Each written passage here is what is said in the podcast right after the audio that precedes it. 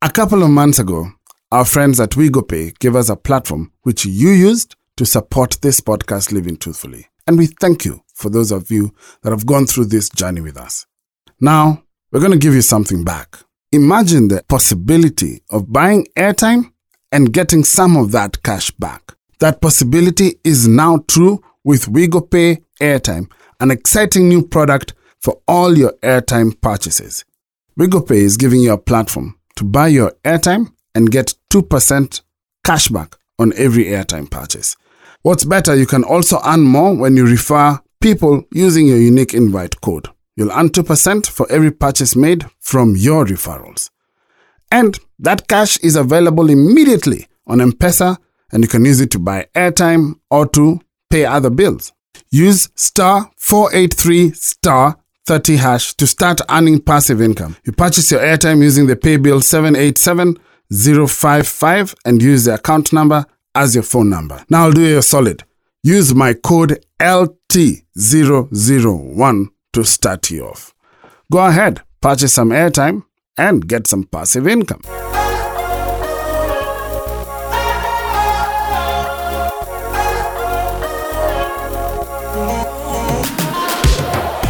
Morning, good afternoon, good evening, good whatever time it is, wherever you are. Welcome to Living Truthfully, episode 51.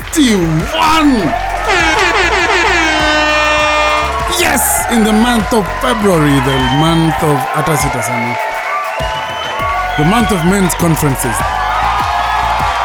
That's exactly what it is. The month of men's conferences. I don't know what you're doing, I don't know where you are, but I'm so glad that you're listening to Living Truthfully.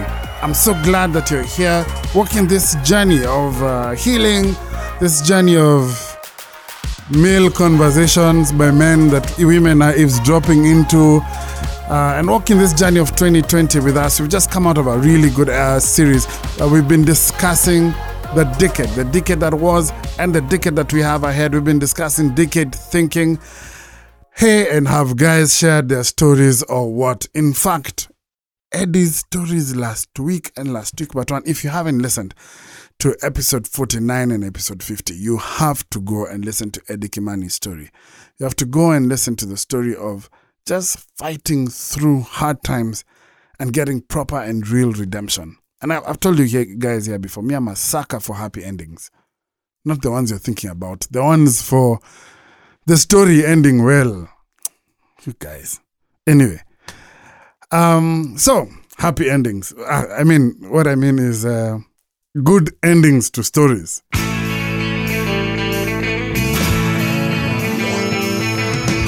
In studio, I have a, have a good. It's not an ending, but the guy is just holding laughter. So let me tell you guys a story. I was in a very good school. I was in a high school called uh, Moi Forces Academy. It was Yeah. not a high school; it was an academy. Exactly. And uh, by the by the time I went into high school, I sort of knew I liked music, but I didn't I didn't really explore my musical side until I went to high school. And then I discovered a cappella. There was this group of guys in school who were maybe, I think two years ahead of me, and they used to sing gospel a cappella. Wow, wow, wow, wow, wow, wow, wow. You guy. Boom, boom, boom. Boom, boom, boom. Boom, boom, boom, boom. Boom, boom, boom, boom. It was on the truth. It was some jingle like that. It wasn't a jingle. It's been a while. It was, uh, yeah. what? But now it was not even just the music.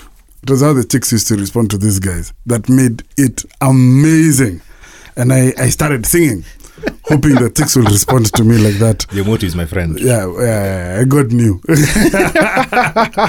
With little success, or some moderate success. Uh, I learned, I learned music, and I, I, I fell in love with a cappella because of these guys. Uh, but also, I met people with the driest jokes ever. These guys had the worst dad jokes. Like they, they are the originators of dad, of like bad knock knock jokes and puns and aunt jokes and things like that and I sort of just formed an excellent relationship with these guys. They were much older than me, Um, now they're in different parts of the world, but the one person who's like consistently been in my life is a man I'm honored to uh, introduce to you. He's a man who does a YouTube. Um, he has a YouTube channel. It's called Papa Bear, and he discusses dad things. Ladies and gentlemen, put your hands together for the intelligent, very well dressed man from an American, Amos Yeah. Mongera. Yeah. Or rap. We all call him Monge, uh, at least our friends. My, my, my, my good close friends call me Mo. Yeah, and, and the other people call you? Uh, sir, So, you see what I mean? I have one for you. I have one for you. Uh-huh. Knock, knock, knock. Who's there? Arch. Achu. Bless you. Knock, knock. Who's there? Interrupting cow. Interrupting. Ah, you guys, you shook at the vision. Yeah, Uh, I can I see. like, still I'm- got it. Still got okay, it. so what do you call hmm um, an ant Mm-hmm. that is defiant? Oh, actually, there you go. A defiant. no, it's also called a truant. That's an ant that's that's honest. No. It's a true ant. like a truant, like a truant, truant. Oh, like What someone who the takes English? off. Yeah, exactly. Uh-huh. What do you call um, an ant? ant? Ant jokes are like my best uh, jokes. Apparently. Apparently. So Yeah, don't get me started, man. I can we can do this for hours. we can do, but then we can do this for hours. Um, listen, guys, you must go and check out Papa Bear. Whether you're a father or as an aspiring father, or you are trying to define your relationship with your father, I think the conversations that happen on Papa Bear are important conversations. Um, whether you're a guy or a chick, please go and understand even what dad experience is like for, for you know from a, from a male perspective uh, for the women uh, who are listening. Yep. Yep. Thanks. You man. must check out Papa Bear. Maybe before I go into our topic, Yep. uh, let me ask you, Monge, Sure. why did you start Papa Bear? Wow, it's a good question. Um, I'm full of them, by the way. very good deep questions. yeah. huh? Okay. Yeah, not just the deep, not just the jokes, uh, the ant jokes. Yeah, Okay. Um, I was about to get started again. that's good. It's okay. Feel free at any point At to any drop point. a joke. I, I, I can An ant joke, yeah. Ah, okay. Um, I- I'll make a point of that. So, so um, I started my fatherhood journey. Well, it's almost twelve years now Okay. ago, and uh, I remember when I started out, I had no idea what I was getting into. Um, you know. Uh, um, wifey's pregnant. Um, of course, I know what that looks like. I know how that happened. But in terms of what happens after Uh, that, this- sorry, help me. no, no, no, no, no. This is How did it happen? this is a, a, a PG-rated family show. There are kids who listen to this show, so no, we want to be we want to be sure. If you're under 18 and you're listening to this show, log, log off, off. now. God, I'm seeing you. God is watching. The Lord is watching. Yeah. No, no, no, no. Um, so so what happened is uh, I had no idea what I was what I was getting into. There was obviously a lot of preparation that went into it. Um, my wife was very um, big on reading up on stuff and talking to people about it, and I felt like she was really prepared for this, and I wasn't. So, for example, you know, we bought clothes for for the baby. It's a baby girl, and I remember just laughing hysterically at how small the stuff was. It was ridiculous. I mean, it's like clothes for a doll. You know, it was it was, it was funny to me because I'd never seen a baby. I never interacted with a baby before. Um, you know, when when when baby came, you know, we had to change diapers and stuff like that. I had no idea what a diaper, what how how it worked or what it looked like. So I was, I was green. Let, let me put it that way, completely green. And I felt that I could have been better prepared for fatherhood but there was very there was very little resource available um, for me. There, there weren't people I could talk to. There wasn't really much stuff on the internet at the time, um, so I felt very unprepared. A lot of the literature that that um, you know my wife you know asked me to read was geared towards the mother. You know, so what to expect when you're expecting. I and, read that book in the loo. Yeah, It was my loo read when we were expecting our first daughter. yeah, I learned a lot. Yeah, yeah. It's it's deep stuff. Yeah, It- it but is, it's all is. geared towards the the, Ah, the yeah, mother primarily. Yeah? true, yeah. and so there's not much resource available and it's it's it, it hasn't changed much since then it's been 12 years and it's still it's the same um, a lot of pregnancy preparation a lot of parenting preparation is geared towards the mother um, and i just felt that you know there's a gap there there's something that we need to do a lot of men are winging it in terms of their fatherhood because they don't really know what needs to happen or they don't really have a, a, a model or someone to look up to or someone who's gone ahead of you who can sort of show you the ropes um, and you know just men by by our very nature uh, we don't look for information um, around these things you know we just tend to assume that you know what you're doing So, so yeah. osmosis works for us. Yeah, for some people it does. Yeah, um, yeah some membranes are th- anyway. So so you you get the feeling that you know there, there needs to be some sort of um, information uh, availed to men to be able to to to um, to do their job uh, better, mm. um, and that's that's the gap that I'm hoping to fill. Just to because Papa Bear is really about exceptional fatherhood. Mm. Um, fatherhood is more than just changing diapers and playing with a child. You know, there's a lot of uh, facets to it. A lot of us have grown up with um, absent fathers or fathers who are not you know uh, really doing their job engaged, for whatever reason yeah, or engaged yeah. or are pres- they're present but they're not really engaged. Mm. um, so there's all these things that we've grown up with and we're passing this on to the next generation which is unfortunate. I mean we we should do better because we should know better. Mm. uh, there's a be- there's more information out there and that's what I'm, I'm trying to do just trying to foster but why a bear? Okay so listen bro. Have you ever seen a bear? Not in the flesh no. Why couldn't it be papa lion you know, things you've seen, Papa Elephant, you know, even Papa Dog, you know, something like Papa Cat or Papa, cat, Papa, no, it can't be Papa, Papa Mbuzi, Papa Mbuzi, Papa yeah, Goat. Yeah, yeah, they get, you know, like, why, why? Beberu. Beberu, yeah, why, why, like, why Papa Bear, you know? That's a good question. Um, so here's a funny story. Mm-hmm. When I start, when, when I was, well, uh, the first three years of my life, mm-hmm. I didn't say a word. Oh, really? Yes. I didn't speak for the first three years. And don't start, I know you're about to say that I haven't stopped talking since. Yeah. Which is kind of true. it's compensating. I'm making up for those first three years. Yeah. But I mean, literally, for the first three years, I didn't say a word. Oh, wow. And uh, when I did speak, um, I spoke a sentence. Mm-hmm. Those My first words were a sentence. Wow. And it was the story of Goldilocks. Oh. You know Goldilocks, that story of once upon a time there was Mama Bear, Papa Bear, blah, blah, blah, blah, blah, and Goldilocks and all that. I said that first sentence as my first words. Wow. Um, and so it, it kind of came from there because my mom used, used to tell me that story. And then when, you know, when this whole idea came up, I had toyed around with a few names. There was, um, I, I won't tell you the names because some of them are really silly, but I basically. Was one of them Goldilocks?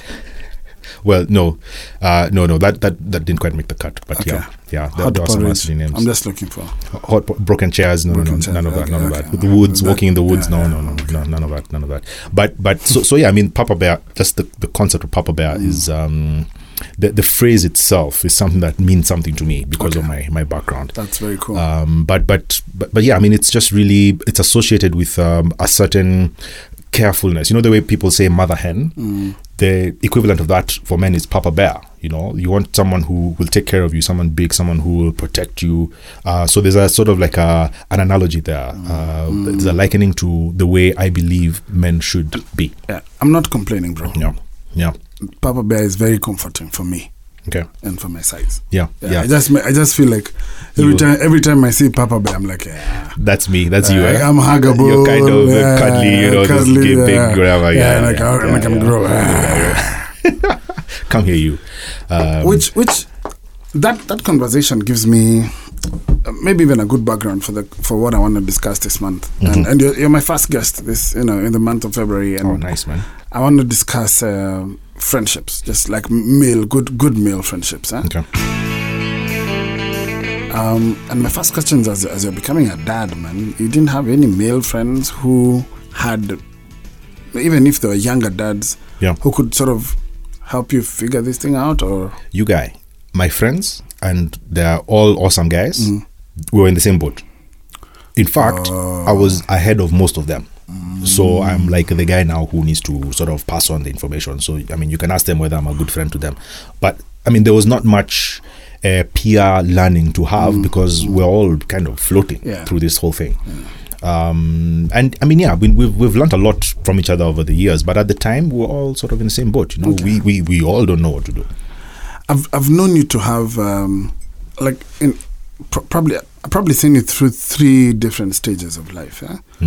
I've seen you in high school. I think I've seen you like start up career wise, like like at that point when you were getting married and you know just young career stage, and now you know yeah. where you're you're in the category called middle aged men. I Let me just help it help you. I, I, thought you're looking for what like you know established and um, accomplished, um, visionary. Uh, you know, um, giving back. You know, I thought you're thinking for words like those. No, middle aged. No. That's that's the I was looking for. but those things will happen somewhere in your future. So Yeah, I, I, re- I really do Cheers, hope man. that you Thanks. get there. Thanks for the vote of thanks, man. I Yeah, appreciate it. you're, man. you're welcome. Yeah, I mean, I, yeah. I believe in you, Monge, and I. I see it happening soon. Thanks, man. Thanks. 10 years.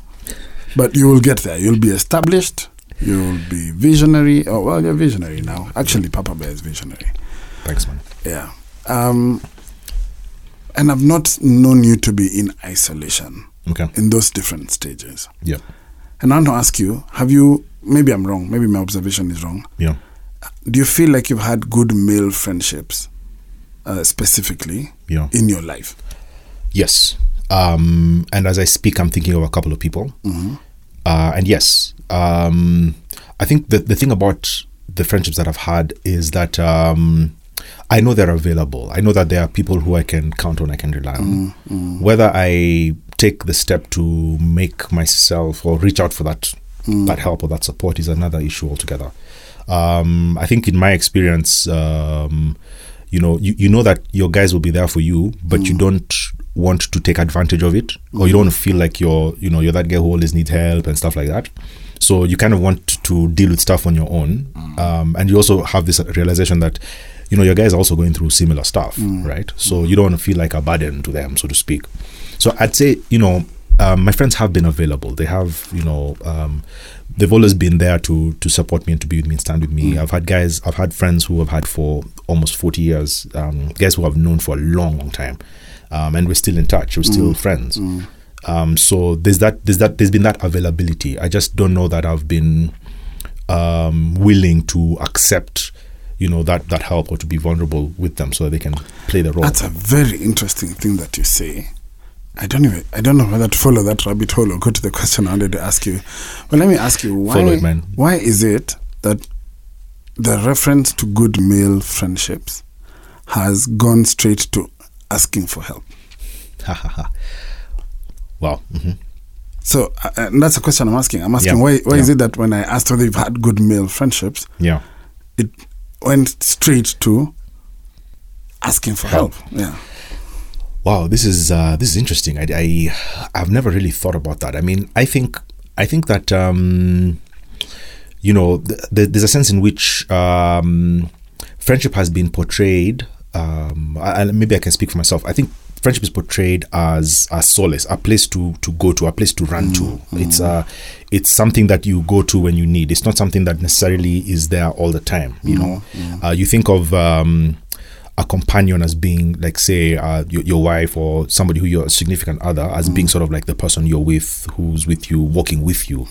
But your friends are a solace. They are people who you you you you, you know they're around when you need them. Um, and that sounds bad. It sounds like you know you, you abuse your friends. But I, I think that honestly uh, in my view friendship for for me as a man has always been seen as a place to run to. Um, so when you're in trouble, you go to your friends. When you have uh, a need, you go to your friends. When you're when you're happy, when you have this thing that's happening, good thing in your life, you go celebrate with your friends. So they're working with you, yes, but you have your own sort of lane, and you go to them when when there's need, so to speak. As you I really thought about that. as, as, as you as you as you describe it, yeah. does it sound like that setup is okay for you? As you're discussing it, as you're, Yeah, as you're yeah. now describing it, Yeah. how does that setup sound to you? I don't know. It sounds, um, and maybe for lack of the right choice of words, it sounds almost exploitative. Like your your friends are only there for uh, for something. You know, they're not only they're only worth worthwhile if they do something or they have some sort of value to give you. Um, it might come across that way. I think the um, the thing about it is that uh, friends, um, you, you you know, there there's a sense in which as men we want to deal with stuff on our own. So, so sorry. In, in here, we Oh, yeah. personalize it. oh, So we don't talk about we, we, other we guys. don't we don't talk about other guys. Oh, talk about okay. ourselves. So, Okay, okay. Yeah. So I I I statement. And, and another talking about in here, I should Yeah. just point out that this place is quite well appointed. Um, you guys should see this studio. It's it's it's it's amazing. These guys are excellent on another level. Yeah, Shout out to guy. super producer Lee. yeah man. Dear who is? Ah, ah? Yeah, there's a level of listener. But anyway, so um, where was I going? I uh, you're, you're talking about maybe how you view the male friendships. I I see male friendship as um as a companion because I I personally deal with stuff on my own. Uh, my default setting is to be on my own, to do things myself. I've been described by people as being a lone ranger, um, and maybe it's just me, but I tend to just want to do things on my own since I was since since I was a child.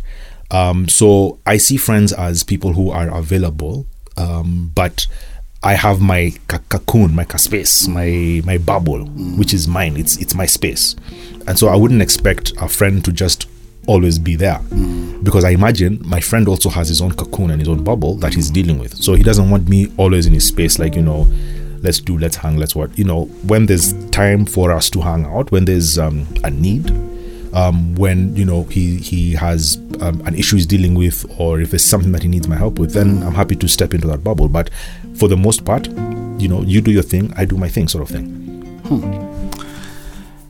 I have so many follow-up questions from Yeah. this conversation. This, this is sounding it's it's kind of sounding like you know uh, separatist sort of. Uh, no, no, no. It's it's it's. You know what's interesting Yeah, is I think making male friendships is very awkward. yeah, I think it's awkward. It's male friendships sort of have to have a like something else jumpstarting it. Hmm.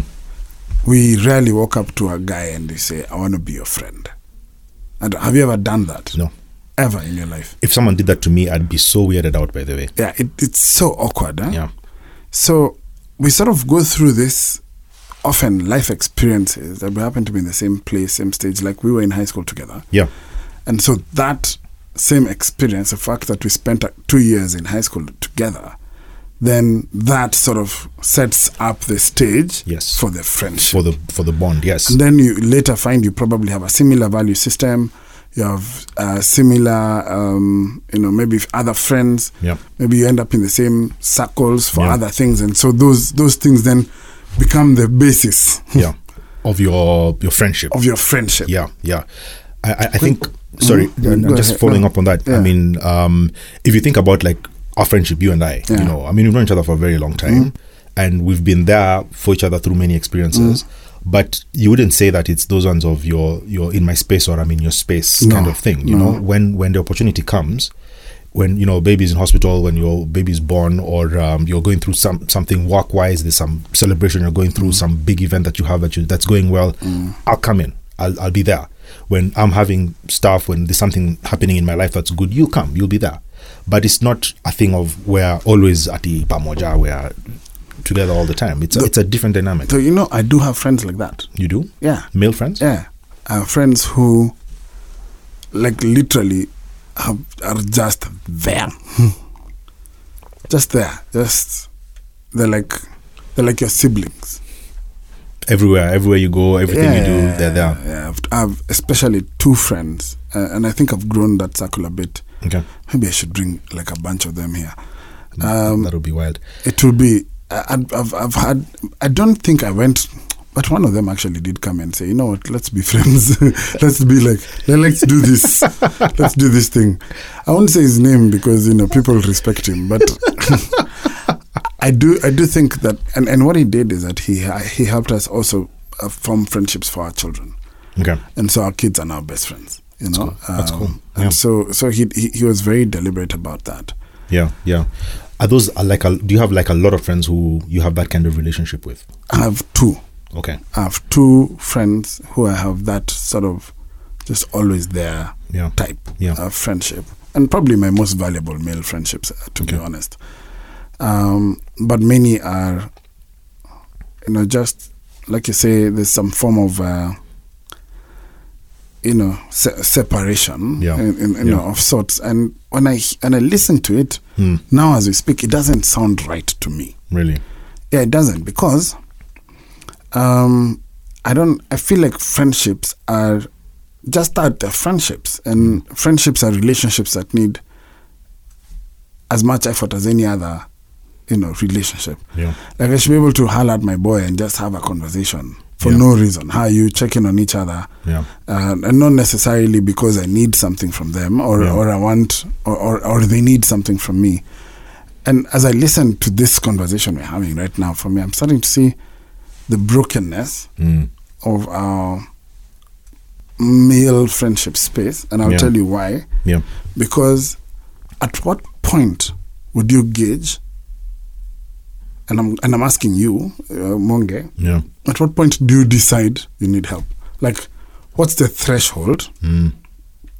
that you reach Of pain. Mm. of pain that you reach and you say, I need to find male he- friendship help? Yeah. What, what's that threshold for you? let me tell you what what typically happens um, for me and some of the friendships that I that I'm, I'm thinking about and that I know and I have. Um, often it happens the other way around. That uh, your friend basically looks at you and says, "Dude, you're suffering. You're in pain. Yeah. I, I need to come in. I need to step in." Um, I think. Uh, it, it- my, I guess my threshold for pain is, is, is, is fairly high. At least that kind of pain. At least the kind of pain that would make me reach out and actually Yeah. look for help from someone. Yeah. Um, I think that that threshold is pretty high. Um, I, I, if if I felt that in some way my um, livelihood or um, or my sense of you know masculinity is uh, under threat of some of some of some nature, or if I feel challenged enough by a situation or by somebody, uh, maybe I went to church and Pasi said something that really just set me off. Um, then I'd feel, wow, okay, I, I need help. I need, I need, I need to sort this out, and I can't do it on my own. Um, and I'd probably uh, take some time before I figure out who to talk to.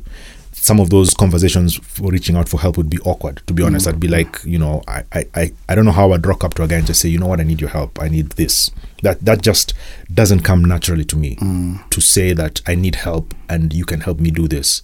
Uh, because I feel like I'd have to follow that up with, um, I need help and this is what I want you to do for me. So you're in control. You need help, but you're basically directing the guy how he needs to help you. But that sense of vulnerability where you know you honestly don't know what to do and you're just stuck, you're just lost.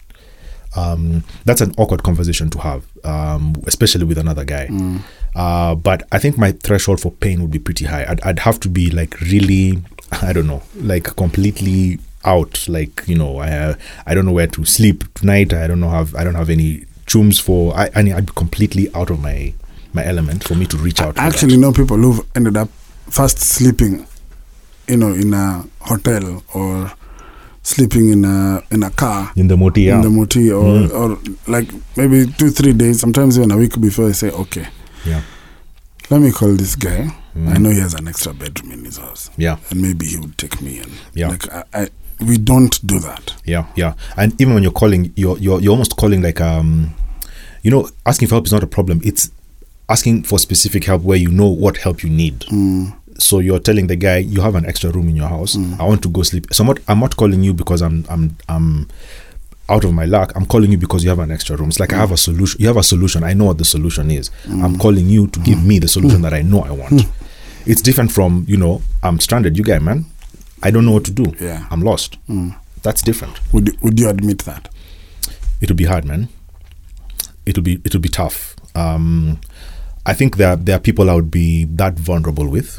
How, many, how Um, many in your in your circle? How many from the top of your head can you think about? Maybe three or four people at most. Okay. um, and even then it would like be uko at the wire you know where you're completely out um, but to just call up a guy a fellow guy and tell him by the way i don't know what to do i'm lost i need your help man i, I don't know what to do that's that's a very difficult conversation to have Why is it difficult? I mean, chances are this guy probably understands. yeah Chances are he's probably going through something similar. yeah He knows who you are, so he knows you're not taking advantage of, of, of your friendship. yeah. Why why is that hard? wow we said we personalize things huh? Um, for me it's it's important for me to be to be in control to be able to to have a handle on stuff. Um, it's important for me because I, i'm often in a position where people um, need stuff from me. People look up to me for direction help guidance. You know i'm often that guy who people come to. So it's important for me to be in control. I need to have a handle on this issue. So for me to now admit to another guy that I actually have no ha- I don't know what this is I don't know what's happening here um is is it it's a reflection on me. It makes me feel like I am not man enough. It's like I don't have what it takes to handle my business you know? This is your thing. Why why is this thing why is this thing where's that you you should be able to to deal with this issue. Deal with it man So when you when you're going to another guy and telling him you don't know what to do, it's an admission of of weakness, of fault. It it makes you feel like you don't know what you're doing, and that's a very vulnerable place to be. Have you ever been in that position? Not necessarily one that you've talked about with your boys, Yeah. but one where you felt, I really don't know what to do. Yeah, I have, even very recently. I, I don't want to go into details, but They're, they're welcome here. this, this is living truthfully. We say everything, but We uh, speak know, openly. Yeah, but we, you know, within Yeah. within your comfort, it's a, I mean it's it's a it's raw. It's a kind of a raw thing. It's still um, still dealing with it. yes. Yeah. But that whole um, being in that position, yes. To answer your question, yes, I, I have been in that position. Yeah. Do you wish you had help? Did you get help? Did you reach out for help? Honestly, no. You didn't. Um, so it was more like a, an update. You know, though you tell people this is happening, yeah, Yeah. but not help me. It's uh, it's information. By the way, guys, yeah, yeah, and it's often because well, for me in this particular situation, it was like uh, you know, it's gonna come out anyway. Um, people will see, people will know. So, So I might as well update Get you. get ahead of it. They'll get ahead of the story, but not that you know this thing has happened and I need help. I don't know what to do, sort of thing. Um, so so no, uh, the the the um, the reaching out that I did was more just to update my my boys. Just this is what's happening, you guys. Did did you need help? Um, yes. Um, it was uh, so it was it was an let me call it an economic issue. It was a work issue. Um, that went sideways, and it it was one of those things where you know things didn't quite work out and went really badly, and uh, you know you you you want to ask for help, but you don't know what to ask for. And um, to be perfectly honest with you, I didn't want to feel like a burden. I didn't want to feel like I'm this guy who can handle his business. Um, I've grown up my whole life professionally. You know, I'm one of those guys who straight out of campus had a job. But When I was in campus, I was working. You know, so there was I've never had a gap. Eh? So now to come out and start now being this guy who needs help and all that stuff, it it just didn't sit right with me. And I felt like by telling them, you know, and asking for help would be putting myself in that position, which is wow, uh, I can't even fathom being in that position. But but yeah, I mean, it was you know, guys know so. Uh, welcome to the gap. Us guys here, we are the gap. we have lived the gap. Any entrepreneur will tell you, Yeah. you know, every year is a gap year. You're standing in the gap. We're standing in the gap. Standing in the I'm sorry. I'm sorry about that, man. And and uh, I, I hope you know that things work out and Yeah, yeah, yeah, and, and that they turn around or pan out, you know, um, somehow. yeah, yeah. And the reason I went down that rabbit hole, and you know, sorry, I feel like I put you on the spot. You think? You you think? No, but uh, the, the the reason I went that rabbit hole is down that rabbit hole is because that's such a typical male story, Yeah. and you know, this is about threshold of pain. Mm. And this year I lost. Well, I didn't lose them, but two people committed suicide that I knew. Oh no. Oh no. and uh, two of them were, both of them, oh, obviously had issues they were going through. Yeah. One that we had no clue whatsoever.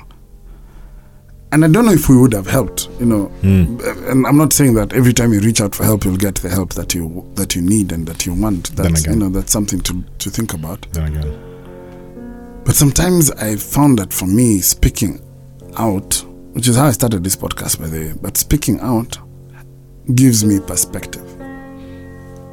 Okay. And sometimes perspective is enough for me to figure to see that this thing might not be as bad Okay. as it looks like. And and To are, you, me. are you speaking out, looking for perspective, or is it just a cry for help? Sometimes it's a cry for help, but now I think I'm looking for perspective. Now I've learned, you know, with time I've learned. But Yeah. before it would be just a cry for help. I'd be like, you guy, I don't know what to do. Yeah. I'm in funk. Yeah. and I've had a guy say, "Hey, if, yeah, if, yeah, that's bad. that's bad. You get man. Yeah, It's okay, man. It's okay. You'll be But, you'll, you'll be well. but, but we, we chomoka from things like this, man. There is no help for you. Yeah. It's just like, hey, yeah, yeah, he wants to commiserate with you, like you know, you know, yeah, big guy man. yeah. But somehow you feel a little better. Do I, you, though? Yeah, I do. By the way, I'm, I'm, I think I speak for myself. But Okay. uh, let me tell you, let me give you one that was just perspective. And now a word from our sponsors. As a dad, the greatest gift I can give my family is security around their health.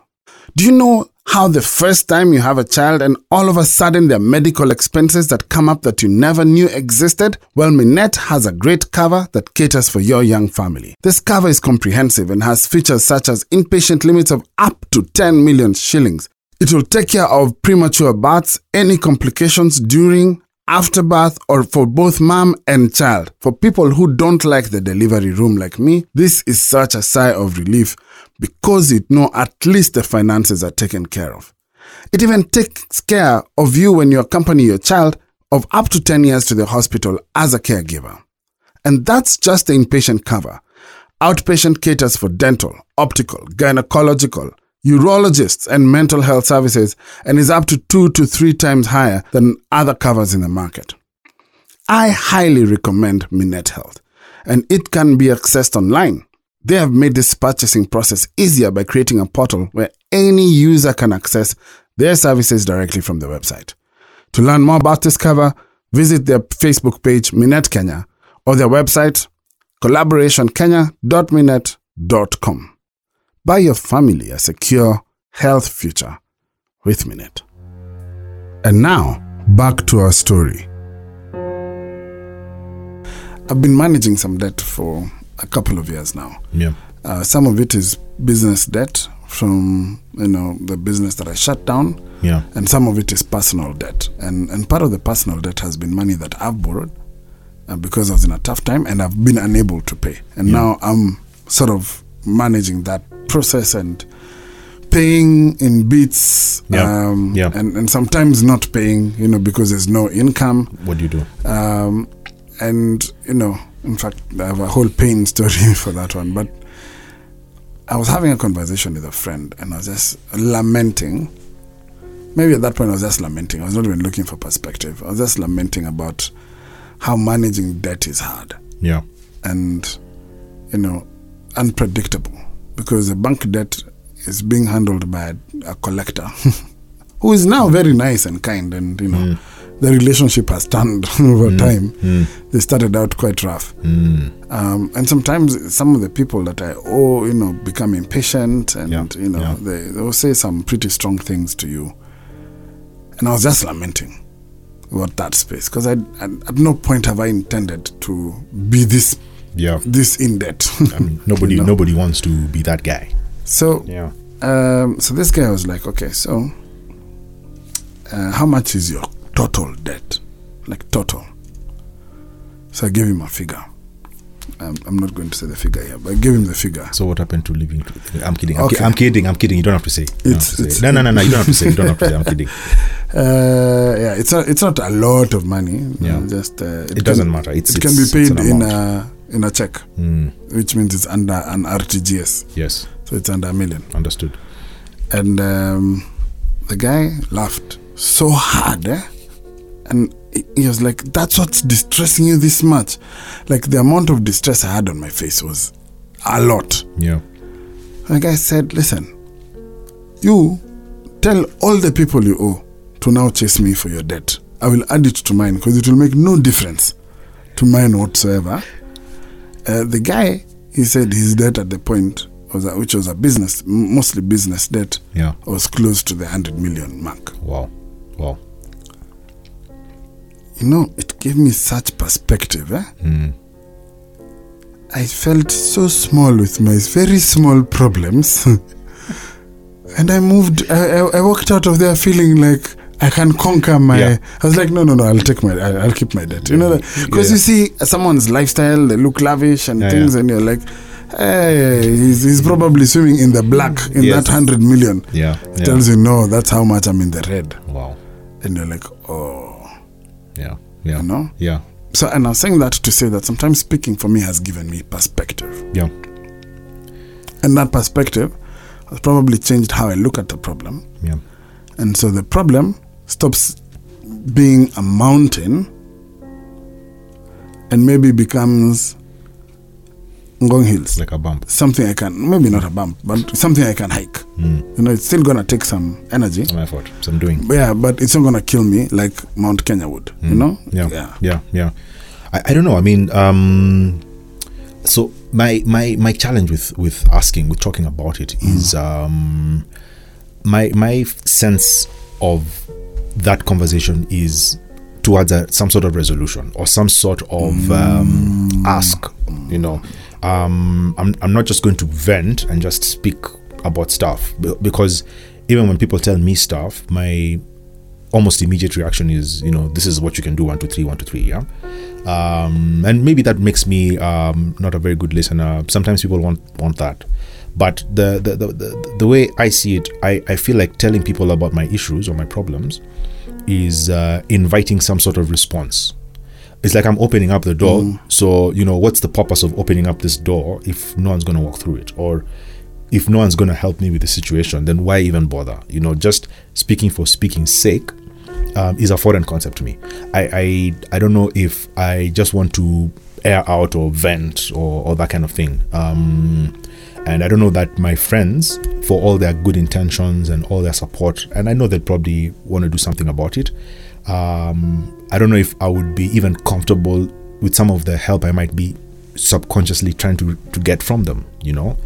Um so, so yeah i mean like like now this situation i'm telling you about the one that i'm going through i mean so i tell a guy about it um cool i might i might feel better having spoken about it um maybe there's some perspective but so what you know are you gonna help? Are you gonna do something about it? Are you gonna contribute in some way? Um so, so that's that's where i get stuck. That's where the conversations become tricky for me. I i have these friends and i know they're there for me. I know they'll support me. But i feel like telling them about my issue is inviting them to respond in some way. And i don't know if i would be comfortable with whatever response they'd give. Do you imagine that maybe one of your friends has experienced something similar?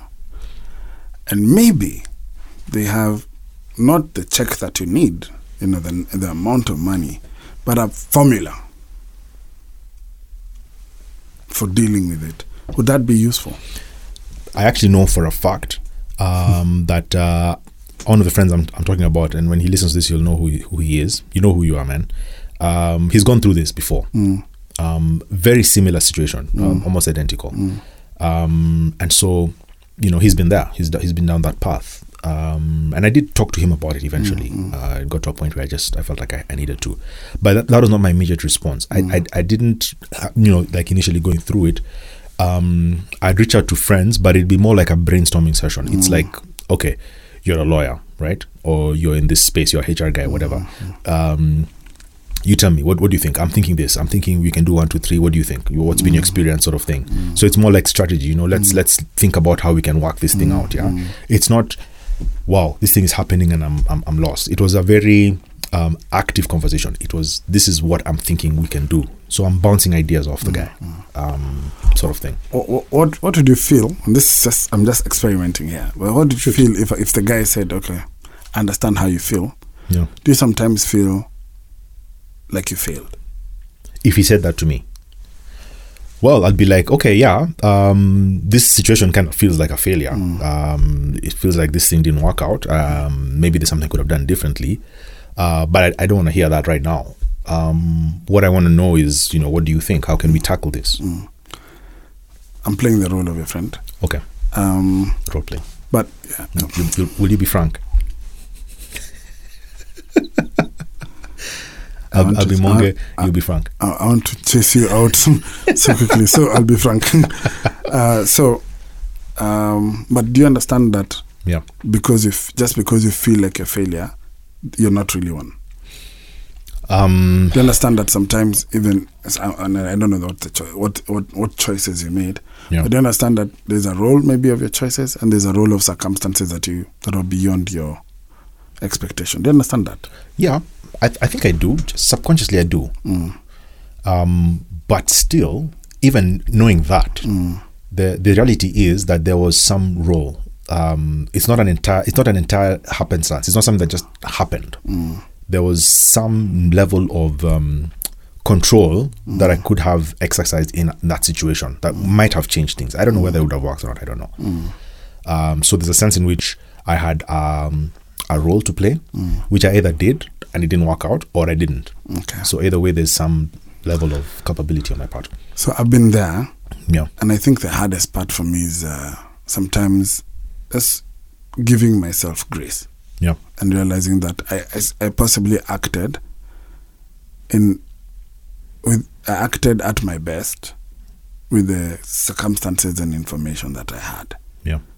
um, at the time when you you know the, the role that you played do you feel like you acted at your best at the time Yes. you did I think I did. Yes. You think you did Yeah. are you are you are you able to forgive yourself for what you did not know or what you did not Well, yeah. Um, it's uh, it's it's like a sort of like you know like a face palm sort of thing situation. Where you're like, man, damn, I should have thought about that, man. I should have done, you know. So you feel bad that you didn't think about it at the time. Um, and I've been really hard on myself the last uh, couple of months, but I think I'm at a place now where I feel like you know it's a lesson. It's something that I've learned and I, I can do differently next time, if there ever is a next time. You know, sort of like I'll never be in this position ever again, sort of thing. But if I ever am, then this is how I'll play it out. Um, so yeah, I feel like I've learned a lesson okay. what's the lesson you think you've learned that um, there's a certain level of um, okay, there are people out there who are not nice, and that not everybody has your best interest at heart. Um, and you kind of have to be careful about who uh, you allow to have influence over you.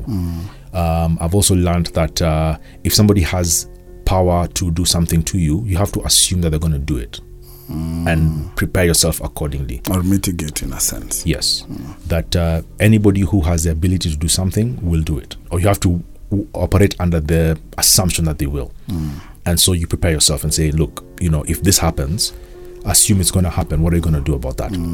And if you're not comfortable with the consequence, or if you're willing to sort of wing it and see what happens, um, then just be aware that this, if it could happen, it will. Um, so that's maybe it makes me cynical. I don't know, but the, the the point is that I feel better prepared. I feel like I have a better view on life, on reality, than I did before. Um, I think I had a very rose-colored um, perspective on life. in fact that was going to be my, my next question is what have you learned about yourself through this process That's one of them. That um, I've. Um, I don't know if the word naive is appropriate because I don't want to call myself names. You know, people can call me names, but not me, not me calling myself. But you know, I've always had this very um, positive view on people, on life, and said, you know, everybody's nice, and you know, people only do certain things if you give them the opportunity to, and all. But I've realized that that's not always the case, um, and that there are people who will do you in just because they can. Um, so just being aware of that. Um, also, I've learned that uh, you kind of need to be prepared for every eventuality. That anything that can, you know, Murphy's law, anything that can go wrong will. So be prepared for that. so what what what, what, has that taught you about you About me, yeah am, am I going? Am I, yeah, I'm going you're, you're running away You guys, you didn't, this was not in the in the in, In the, the brief. script. yeah, you're off script, man. what have you learned Get- about get you line. through that process um, I've learned that um, I uh, hmm I I don't have um, I've had the wrong view or not the wrong view but my view on life and on people um, needs to be more comprehensive let, let me put it that way that um, as a person there's a certain way that I look at life and at people which needs to be broadened. I've always had a narrow view on things, on, on people. So I've learned that I need to broaden that. I don't know as much as I think that I do. I've also learned that, um, you know, uh, I've always seen myself in a certain way. I've always seen myself as uh, being a person of, of influence or of leadership, of authority. That's that's always been my sort of default. And I've learned that um, that's not necessarily always the case. That there are times when you have to be um, subject to somebody else, um, and that's that's that's a difficult lesson to learn. Um, learning that um, you know sometimes your role in life has to be subject to somebody else's um, will or somebody else's perspective, which you may not agree with, you may not like. Um, and you don't really have the option of just walking away. You actually have to stay there and do what needs to be done. Um, so I guess I'm seeing things differently from how I've always learned and always grown up um, seeing things. you do a bit of training don't you I do. Just did a training this morning actually. Uh, but you, you do know that people who can be led make good leaders. Yes, I'm sure you've even told that to someone. and I say that to people all the time. all the time. And the truth is that that is a that's a head thing. That's that's something that I know. Cerebral knowledge. Yes, but going through an experience is a very it's a completely different thing um, because then it it um, it teaches you what you've been telling people. Um, so, so yeah, I mean, there's that's a, that's a perfect example of something that you know at your at your head level that this is something I know. I, I I say it all the time. I've been told this before, but having an experience and going through something teaches you that uh, yeah, it's actually true. What what what you heard What I heard. what I had. so, yeah, this is new. This is new to I know, I know. It's uh, it's fantastic. I'm I'm, I'm watching you squirm. as Are you say done putting me on the No, spot, no, man? no. You guy. I'm this not. studio is warm already. Is it just me? It's That's kind one of hot in last here. question. That's Yeah. one last question. Are you sure? Yeah. So on on this on this particular topic, on this uh, lesson that you learned, Yeah. how? So based on the probably possibly solutions that you need to apply Yeah. to the s- situation, the circumstance that whatever this event you know brought by. How do you apply what you've learned about yourself to this to the solutions that you need to find or to the process of solutions? Yeah. Um, so you know, I mean, um, among other lessons that I've learned is I've learned that I'm um, I can also be a difficult person to to deal with. That um, I can be pretty demanding. I can sort of want my own way and not think about other people. I've always my my brand is around you know the people and, and helping and all that. But I've realized that I can actually be a pretty stubborn, very difficult person to deal with um, I've learned that I can be pretty impatient. That I am very impatient. That I, I, if I don't get what I want, I tend to sort of throw tantrums and get haywire and all that stuff. And what that has taught me is that uh, I have a lot to learn, and um, I'm not I'm not there yet. And that as I go through life, being aware of that. Um, I have to treat other people. I have to have to sort of step out of my body, for lack of a better word, and look at myself in any given situation. I have to be able to say, okay, look, I'm having a tiff, I'm having a fight, I'm, I'm, I'm in this issue. I have to be able to step out of the situation and say, look, look at what you're saying. Look at what look, me. Look at what I'm saying. What am I? What is my position in this fight or this argument? And is it real? Is there a real issue here, or is it me and my ego and my impatience and my uh, wanting to do my own thing uh, speaking? Um, so just being able to step out of any situation and say, is this is this is this right? Is this am I doing the right thing? Am I just being impatient and being difficult, or am I actually do I actually have a point here? Um, and so that's that's the thing, sort of the stepping out, and then taking the next step, which is the hardest bit of dialing it back. So, for example, if I'm having a tiff with my wife, and you know, um, you step out of the situation and you realize, by the way, you're just being pig-headed about this issue. You know, you really just need to, you know, back down or, or grow up. You know, and being able to say, okay, fine. Um, at the risk of, of losing face completely, I want to dial this thing back and um, admit my wrong and say, yes, yes, love, you're you're right. Um, I'm wrong, and I'm not just saying this just you know you know the way sometimes we, we pack out those words just for the sake. Uh, end this argument. Yes, You're we need to move on. Uh, you- you're right. I'm wrong. Yes, Let's move on. Mm. But to be honest and say, look, I, I actually had the wrong perspective on this issue. Mm. I, I I was looking at this the wrong way, and I need to change the way I see the situation. Um, you're actually right. You know the way I was. Um, the way I spend money, the way I, uh, the way I fight, the way I hold grudges is is wrong. I just need to grow up. You know, stop holding those grudges for three weeks. You know, let go of it. Stop being in love with the idea of being upset. You're not really upset. You just you just like the idea of being upset. So You grow feel, up. you feel justified. Yeah, It it's you indignation. Like, how dare you say that to me? You know, so you want to hang on to that feeling of indignation, but you're not really upset internally. Sorry, this is new to me, man. I'm not really upset. Yeah. Um, or if I am upset, it's because I feel like I need to show you how upset I am and why my being upset is is important. Um, and so, just stepping out of that and say, look, there's really no issue here. You know, she's right. You, you you you you're looking at this thing the wrong way, and it's painful to hear that, but she's right. And the truth is, she's not holding this thing over your head. By the way, over my head. Sorry, me. She's not holding it over my head. She's mm-hmm. actually just telling me she's on my side. Mm. So I need to accept that and say, yes, as difficult as it is, I'm going to swallow this kiwaru that I'm feeling mm. because it's not really a kiwaru. It's going to disappear once it goes down my throat. Mm. And waru is actually nice things. Mm. Yes, yes, they are. Yeah, you saw. You had no. Okay, I'm, I'm about to get to a joke, but let me not. So, so there's a sense in which you know stepping out of the situation and then taking the next step of changing the way you look at the situation and changing the way you behave in that situation. It's a way of. That's what I've learned. So, now moving out of that and asking, Thank you. we've had a conversation Yep. you probably haven't had with your friends. Oh, Right oh, now. Yes. Yes.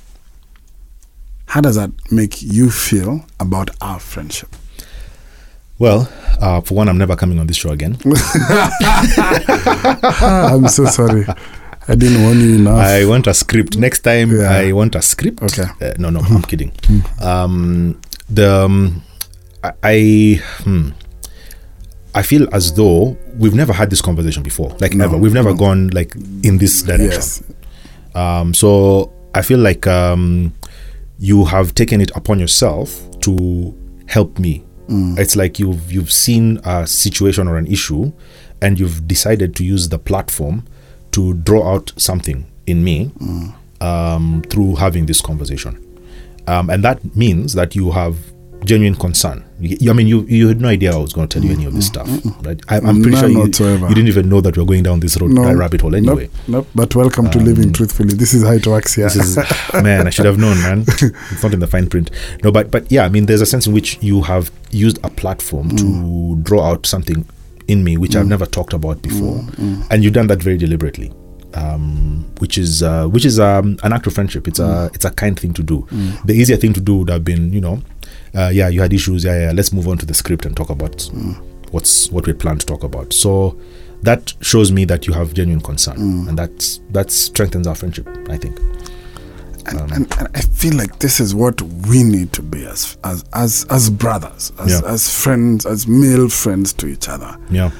Uh, move from superficial conversations all the time, Yeah. but be able to just have the presence of mind saying, when he said this, it may have been a cry for help. Yeah. or even if not let's since i i have a maybe a similar experience or i've had i've experienced a loss of some sort maybe Yeah. different but same emotion um let's discuss that and let my experience hopefully help you get better perspective of yours Yeah. Yeah.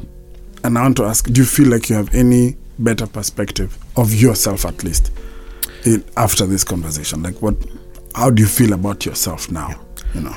I think what what what has happened is um I don't know if it's a change of perspective. It's more like uh, a, a putting to words of of a situation. Uh, a tan- uh, it's, it's like a crystallizing of a situation where you A clarity of sorts. Yes, so that you know you've there's this thing you can kind of describe it, but it doesn't have like that tangibility of uh, of a description or of a name. You know, when you call something by its name, it gives it a sense of real. It makes it real. Um, when you describe something and you have sort of a way of putting a, a label on it, it it makes it real.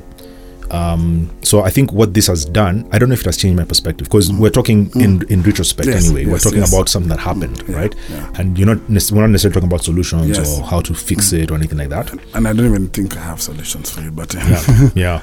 Um, but you'd be surprised by the way. But anyway, I mean, just the fact that um, you know, it's like okay, I've never really put this to words. uh, I've never really said any of this to anyone.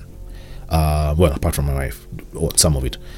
But just being able to put it in words is is helpful because you're like, okay, yeah, I can tell the story again. You know the way um, when if like say um, you go to, I go see someone in hospital and they've had an accident and um, they want to tell the story.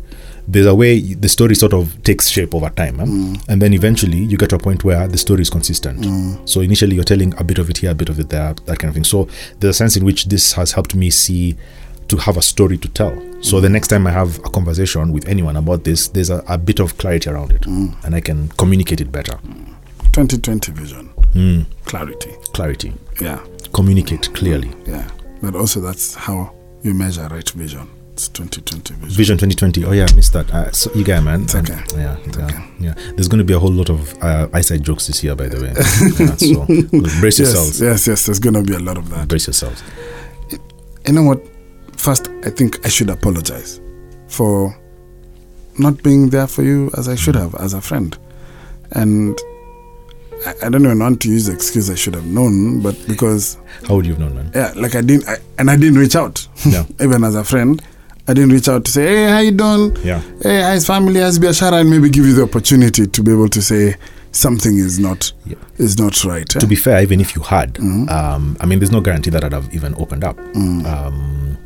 Because I've gotten those calls before, even from some of my close friends, you know, like Mm. what's up, nini. But that that whole image thing, um, I think that's one of the big barriers to having um, like genuine male, you know, friendships Mm. and support from from your, your your fellow guys. Yeah, that that image thing. Um, that I feel that I will look bad in this guy's eyes. Mm. You know, I don't want Amani to look at me and think, oh, Maze, Monge Bana Monge is going through this thing, man. It's bad and all. I, I don't want that waye thing, you know. I, I want to look strong. I want to feel like I'm in control. So even if you had reached out, I don't know if you would have gotten anywhere with it. I feel like telling you that you we it, it doesn't I don't know how to say this, but it's a lesson I've learned in the last year. So I, here, I understand everything you've said. Hmm. But I've also seen another way of living, which is living vulnerably. And what has been amazing for me, and it's really just something that's still I'm still wrapping my head around, and Yeah. it's um, mind blowing, in a sense, is how owning, you know, vulnerability and being able to say, you know what, I don't have this locked down, I don't have this figured out, I don't have, I'm not, I'm not where I should be on this one. Yeah. Um, just being al- almost accepting for myself, but also being honest around it to the people that matter to me. Yeah. What has happened is one, like you said, it crystallizes, and I'm able to know, oh, so this is what I can do about it because it's very clear, you know. Yeah. But also, secondly, I found that often what I was afraid of doesn't happen. So The, it's, it's a boogeyman. it's a boogeyman, mm. exactly. Mm. That people will see me as weak. People see me as you know not having my you know together. Your stuff together. Yeah, you know that that stuff. It, that's not the effect that I have experienced. Okay. I have experienced people saying, "Thank you for sharing. You gave me a voice to share mine." Yeah. I've experienced people saying, "Thank you for sharing. Um, that was brave of you." I've experienced grace people saying, and I kid you not, one of those debt collectors for the for a bank Mm. landed on my podcast for some reason. Okay, Okay. I kid you not, Okay. and called me Yeah. and said, "I listened to your podcast." Yeah. I had no clue you've gone through this process. Come, let's work out a plan. For real. Yeah. And like I said, they've been very gentle with me for a year now. As a And- result of that. As a result. And conversations that were unacceptable to them a year ago are how we have moved the debt forward. you know, just being able to work on the debt Mm. Yeah. because now they understood. Yeah. They Yeah. You can. You're in the. So I've experienced grace even from my friends who are like, oh, I understand why you you are like this or you are like this. Why that aggression, like you say, you know, Mm. you know, and and it, it's not to excuse some of the things that you do, but it's to own it.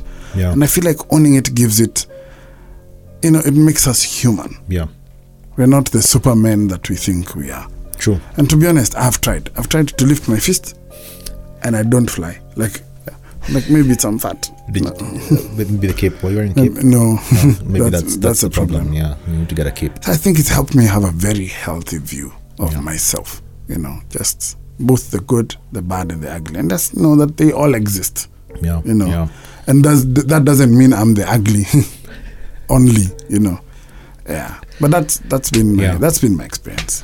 Wow. I mean, um, I, I don't know. I mean, um, I've this so this experience, this particular experience I'm talking about, has probably brought me closer to um, that sense of vulnerability than anything ever has in the past. Yeah, I've had a pretty good upbringing. You know, life has been not. I've not been. I'm not. You know, the guys who talk about how they've struggled in life and all. Honestly, that's not been my story. I I thank God for that. So this was a, a very unique experience for me. And uh, granted, you know, like you say, I mean, there are people who go through a lot worse than that. But for me, it was a completely unique experience, and it just brought to me the reality home that um, you know what, this is not. You're not this special guy up in the sky. You know, there's there's these things happen to everyone, and they can happen to you too. Um, it has brought a sense of humility as well. Um, it has made me deal or face certain um, parts of my personality which I had taken for granted. Um, certain parts of my identity which I had taken for granted. You know the way you see yourself in a certain way, and it becomes part of who you are. And then when that's taken away, then you know what? Who are you after that? Yeah. Um, and just being able to confront the reality that your identity is not in a thing or a position or a place or a um, you know an asset or whatever it is. Um, so that's that's a conversation or um, uh, a journey that I'd never needed to go through before, and having to go through this particular experience was helpful in, in doing that. So, question: Shoot. How do you value what? What's the value of your male friendships? Um, wow, good question. Um, a lot of it is tied into my identity. That uh, I'm a guy who has friends, guy friends who I can count on.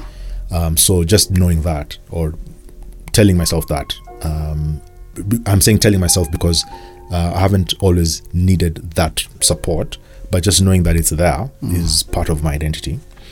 Um, having male friends also means that it gives a sense of balance to, to, to my life that i don't see things from one perspective uh, that my life is not just about fatherhood or about being married or being a you know professional but there's a sense in which as I'm, I'm a man so i need to see things from a manly perspective. And having friends gives you that manly perspective that male perspective um, which sometimes you can lose in, in, in, in the sea of life. Um, so that's been that's been part of the the dynamic in terms of having male friends. Who are the six guys that are going to carry your casket? I don't I don't have six. I probably have like three or four. So it's gonna be like a very um, lopsided casket. Uh, we might have to get like a like a trolley or something to to push. No, but seriously though, uh, that's and a, a and a place question. with no stairs. Uh, yes, that's true. That's that's very It's true. okay. Yeah, or you just cremate, you know. So you just need one guy to carry the. Okay, yeah, that, yeah, that's yeah. a good way to go around it. Yeah. But, you know, um, and the question has been asked before. Um, I know I have uh, friends. I mean, you know, at a very deep level, uh, or rather at a very superficial level, I know there are guys who will come around. I mean, you know, I, I, I have like dozens of male friends. There are people who I know, you know, if anything happened, they'd, they'd, they'd at a very superficial level be available. But the I know the casket bearers, the casket carriers, the guys who are you know in it in the in the sticks with me. Um, they're not many. Um, part of it has been my personality, just my nature of just wanting to do things on my own and just not letting guys in. Um, that's part of the, the dynamic. Um, and then just you know, what does it mean when you say someone's going to carry your casket at, when you die? You know, what does that look like when you're alive? You know, what if you're not in a place of vulnerability or if you don't need that help or if you've never needed to reach out and help have someone help you how will you know who those people are um, so it's just been one of those things that i've been i've thought about it um, and i know there's a couple of guys I, I, I'd probably call on at a very deep level but you know how do we know what, what that's going to be like when the time comes i don't know You know, I, I hear that you grow up in two types of families the family that you were born in, and the family that you choose. And as for me, as I, as I close this conversation, I think the conversation I want to have with the guys is about the family that you choose. yeah You know, the family of men that help you walk the journey of manhood, the journey of masculinity, the journey of fatherhood, the journey of just being a guy. Yeah. Um, and, and, and that are true, real, um, deep, um, bonded on life only, not, not necessarily help, you know, t- type friendships. yeah And maybe what you've taught me today is to look at my friendships and say, are they based on how these people can help me? Or are they based on how I just genuinely like to be with these people Yeah. and allowing them into my life? yeah You know? yeah And I guess that. Um, Can, can I say something yeah, about that? Yeah. So I mean, I think there's uh, there's um, there are levels. I think there's um, uh, it's not all on the same level. Yeah, we can't yeah. put all guys in the Yeah, same I- at the same depth. I agree. Um, I think there are guys, and there's there's a place for that. There are Mm. guys who you know are there for a particular season. There are guys who you need to go to help Mm. for help and, and stuff like that. I think there's a sense in which, as guys, we need to see our, our friends um, because you see, if you're talking about vulnerability, vulnerability comes from a place of need, um, and so maybe need can be seen as an ugly thing that you know uh, I'm this needy guy who's struggling who needs help or I only talk to my friends when when things are thick and therefore I, I abuse their friendship. But the truth is for all of us that interaction the human interaction is really based on that. So the question is who is that person you want to share that experience with? And how deep can you go with this person um, to the extent that you know your your vulnerability you're willing to expose your vulnerabilities with that Yeah. person um, I like the conversation you're having because basically you're saying Maslow's hierarchy of needs. You know, Mm. like we have we have all these different needs, and we and we accept them. Yeah. they're part of how we were created, how we are. And I, and I want to encourage guys um, form form those communities for yourself, uh, but more importantly, build build friendships and Yeah. build friendships that you feel you can they can allow you to speak and to be honest and to be yourself that you do not need to hit possibly your highest threshold of pain before you can talk before you can talk. yeah yeah And thank you for being my friend. thanks man For being my friend enough even to come f to come when I asked. In sh- on, on short notice and you came. oh, that's fine man thanks I appreciate it. Yeah. And, I, and I hope you know going forward we can be better friends. yeah thanks thanks thanks for having me on the show thanks for this conversation it was uncomfortable i won't lie to you um, but thanks for providing a space where it could be hard um, because it's necessary i think uh, there's a, a, bit of crystallization in terms of what how i define friendship that has happened this afternoon and uh, i'm going to go and do something about it so thanks man Okay. Um. Hey, yeah. But before we go, you're the king of uh, bad jokes. Hit me. um, did you hear about the the the, the guys who tried to fly but uh, they failed No. They were the wrong brothers It's so painful to think about it. Wow, wow, wow. Just process it, process it. Just it Yeah, takes no, some time. no, it's gonna no, hit. no, it's gonna it's- hit. it's- it's- no, and I know, I know the Wright brothers and the wrong brothers. It's just so painful to think about it. Have you heard about the Indian who went to the restaurant and uh, was just you're just chilling like this and just are you relaxing? He says, No, I'm not relaxing. I'm dalipsing. Then he's asked, uh, sorry, sir. I, I, what I meant is, are you are you comfortable? No, I did not comfortable. I came forty. Okay. Uh, at the risk of uh, pushing this too far, um, what do you call um, uh, an, an an Indian, an Asian who who cleans windows? ah, I know him. Dirisha. Yeah, yeah. so how, what do you call one who owns a mathri? I don't know. Shukisha. And his brother is called who? I don't know. Pandisha. See you next week when we discuss male friendships a little bit more. I'm actually toying with the idea of bringing some of my boys here that uh you know that that Kaina circle, but those guys will tomorrow my secrets, and this is the reason I don't want them here. Living I, truthfully, I man. know I talk about vulnerability, but no, there's a there's a, there's a limit. there eh? a limit, and it has, I can don't trust those guys one single bit. Uh, uh, let, let me tell you, you don't have to. You don't have to. Yes, when you're when you're ready. When you're ready. yeah, I don't trust them, but we'll see. Next week, God bless. Thank you for listening.